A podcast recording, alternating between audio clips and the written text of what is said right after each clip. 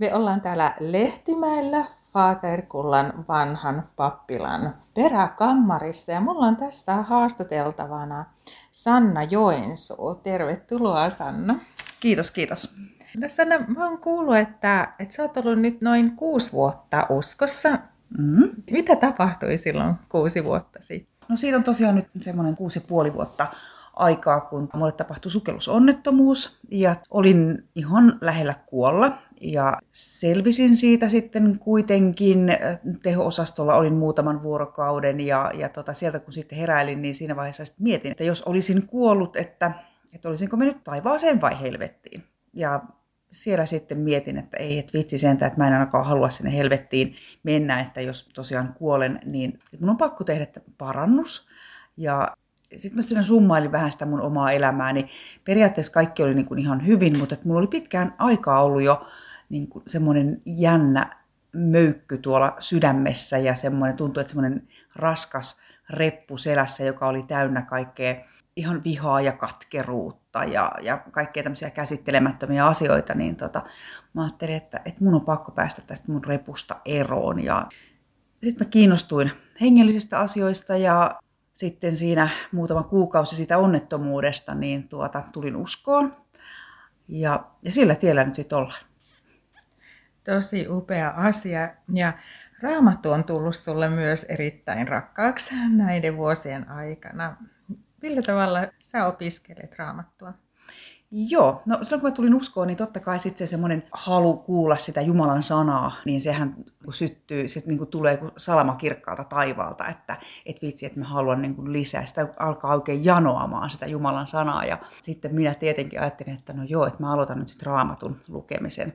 En ollut kauheasti raamattuun perehtynyt aikaisemmin ja ajattelin, että no totta kai kirja aloitetaan aina sitten alusta, vaikka mä olin kyllä saanut semmoista vinkkiä, että ehkä kannattaisi aloittaa sieltä uudesta testamentista, mutta tota, minä jääräpäisenä sitten ajattelin, että ei, että kyllä mä niin kuin aloitan sieltä vanhasta testamentista ja aloin sitten lukemaan ja sitten olin saanut vielä semmoistakin vinkkiä, että kannattaa rukoilla ensin ennen kuin avaa raamatun, että se sana niin kuin aukeaisi vähän paremmin ja aloin sitten lukemaan raamattua vanhasta testamentista ja siis se ei vaan niin kuin auennut. Ei kerta kaikkea. Mä niin kuin luin vähän silleen, että haukki on kala ja, ja se ei vaan, niin kuin, ei kerta kaikkiaan se ei auennut kesti kyllä yritin ja sitten mä muistin, että ai niin joo, että, että on olemassa tämmöinen raamattu kannesta kanteen, jota olin aina silloin tällöin kuullut, kun tuota, niin olin töissä asumispalveluyksikössä, niin vanhat mummut ja vaarit yleensä kuunteli sit iltasella Norvannon raamattukannesta kanteen ohjelmaa ja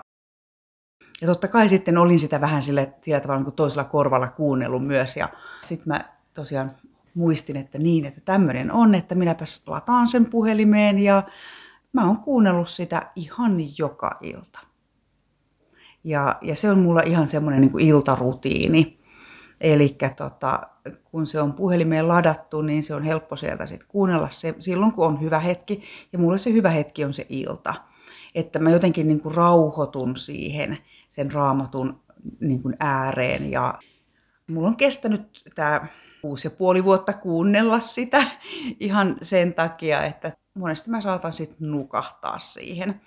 Ja sitten jos mä nukahdan, niin mä aloitan sitten sen saman kohdan seuraavana iltana uudestaan ja niin moneen kertaan, että mä niinku kuuntelen sen yhden jakson. Että mä saatan vaikka 15 kertaa kuunnella sen saman ennen kuin mä niinku pääsen ihan loppuun asti nukahtamatta.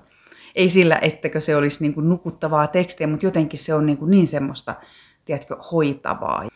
Ja, ja sitten Nurvannon nämä, vielä nämä selitykset niin, ja hänen äänensä, niin kyllä se on välillä vähän nukuttavaakin, mutta, tota, mutta se on jotenkin niin, se on muodostunut mulle ihan äärettömän rakkaaksi. Todella ihana kuulla tästä ja mitä tuntuu, että minkälainen tämä raamatuopiskelun matka on ollut, että mitä sieltä on niin kuin erityisesti sulle noussut? Siis se, mistä mä tykkään niin just nimenomaan tuosta raamattukannesta kanteen ja, ja Norvanon opetuksista, on se, että hän niin kuin kertoo niin äärettömän ammattitaidolla ja syvällä tuntemuksella niitä raamatun tuota, niin tekstejä sieltä. Ja, ja sitten se, että hän on perehtynyt siihen asiaan niin valtavan hyvin ja, ja käyttää niitä, niin kuin, niitä lähteitä niin paljon. Ja se, se on vain jotenkin niin, niin äärettömän hyvä se opetus. En nyt osaa sanoa ihan mitään semmoista niin kuin yhtä tiettyä kohtaa sieltä, vaan jotenkin sieltä sit Nurvannon opetuksista tulee se semmoinen, niin semmoinen rakkaus tavallaan niin kuin läpi. Mä en tiedä, onko mä ihan väärässä, mutta mulle tulee se semmoinen syvä rakkaus sieltä ja siitä koko, koko niin kuin raamatusta. Että se on niin jotenkin rakkaudellisesti niin kuin kerrottukin ja, ja niin kuin selitetty ne asiat, että, että ehkä se on just jotenkin niin äärettömän hoitavaa. Ja mä oon nyt menossa ilmestyskirjassa ja tota, kuuntelen ilmestyskirjaa. Sitten mä ajattelin, että kun mä pääsen loppuun, niin mä aloitan taas sitten alusta. Tota on ihan hyvä käyttää myös semmoisenakin, että, että jos sä itsenäisesti luet raamattua ja joku kohta ei sieltä niin kuin aukea, niin sun on tosi helppo löytää se sitten sieltä raamattukannesta kanteen sovelluksesta, jolloin sä voit sen sitten niin kuin kuunnella. Sitten Norman on selittämänä sitten se asia. No sitten sulla on tuttua myös medialähetys sanansaattajien toivoa naisille työ. Mm-hmm. Mistä tässä työmuodossa oikein on kysymys? Mun hy- hyvä ystävä vetää näitä toivoa naisille iltoja lehtimällä.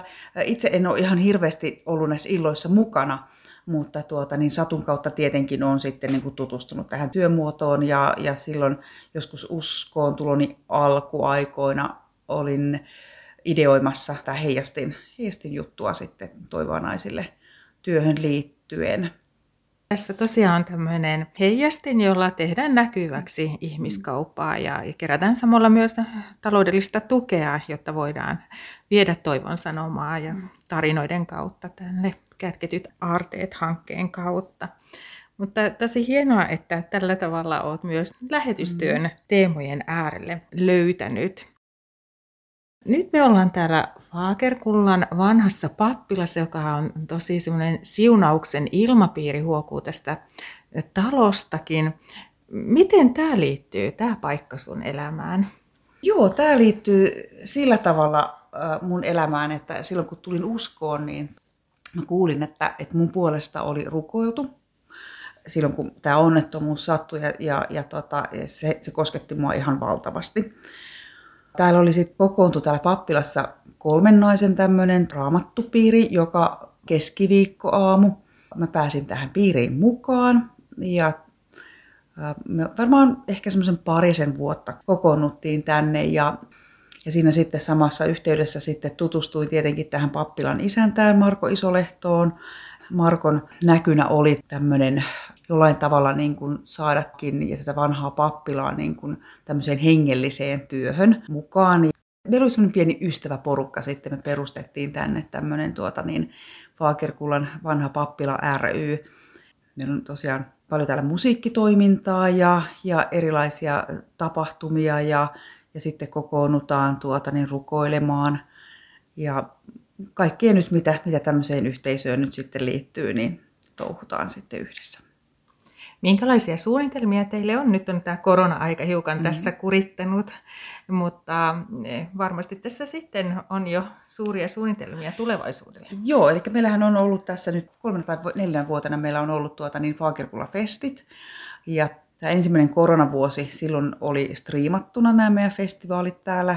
Ja viime vuonna pystyttiin järjestämään ne festit tässä Pappilan pihapiirissä. Ja ensi vuonna on tulossa sitten taas toivon mukaan, ja, ja luulen näin, että onnistuukin, niin tuota, pidetään sitten tässä Pappilan pihapiirissä taas Faakirkulla-festit. Ja meillä on tälle vuodelle tulossa tosi mahtava kattaus taas Suomen gospelmusiikin ihan parhaimmistoa. Onko tämä ajankohta jo naulittu? Että... Joo, festit tulee tuota niin 6.7. ja se on keskiviikkoilta. En ihan vielä uskalla sanoa aivan varmasti esiintyjiä, mutta sen voi luvata, että, että laadukasta gospelmusiikkia on luvassa. Jos haluaa seurata Faakerkullan vanhan pappilan toimintaa ja festi-ilmoittelua, niin mi- mitä Joo. kautta se onnistuu? Faakerkullan pappila löytyy Facebook-sivuilta, tämmöinen kuin Faakerkulla Fest Official. Ja sieltä voi käydä tutustumassa toimintaan ja sitten nettisivut on faakerkullanpappila.fi. Ja sieltä löytyy tietoa meidän toiminnasta ja, ja tänne tulee sitten myös lähempänä kevättä niin esiintyjät. Eli toivotaan, että ihan eri puolilta Suomea tulisi sitten, niin kuin joka vuosi on ymmärtääkseni ollut hyvin laajalta alueelta. Joo, kyllä. Eli viime vuonna, vaikka oli tämä korona hyvin päällä, niin pystyttiin kuitenkin sitten järjestämään ihan hyvän kokoiset festivaalit. Eli meillä oli semmoinen 2500 kävijää. Toivotaan, kyllä. että tänä kesänä tulisi vähintään yhtä paljon. Aivan. Että tervetuloa kaikki festeille. Lämmin kiitos Sanna Joensuu tästä haastattelusta ja siunausta sun elämään. Joo, kiitos sitä samaa sulle.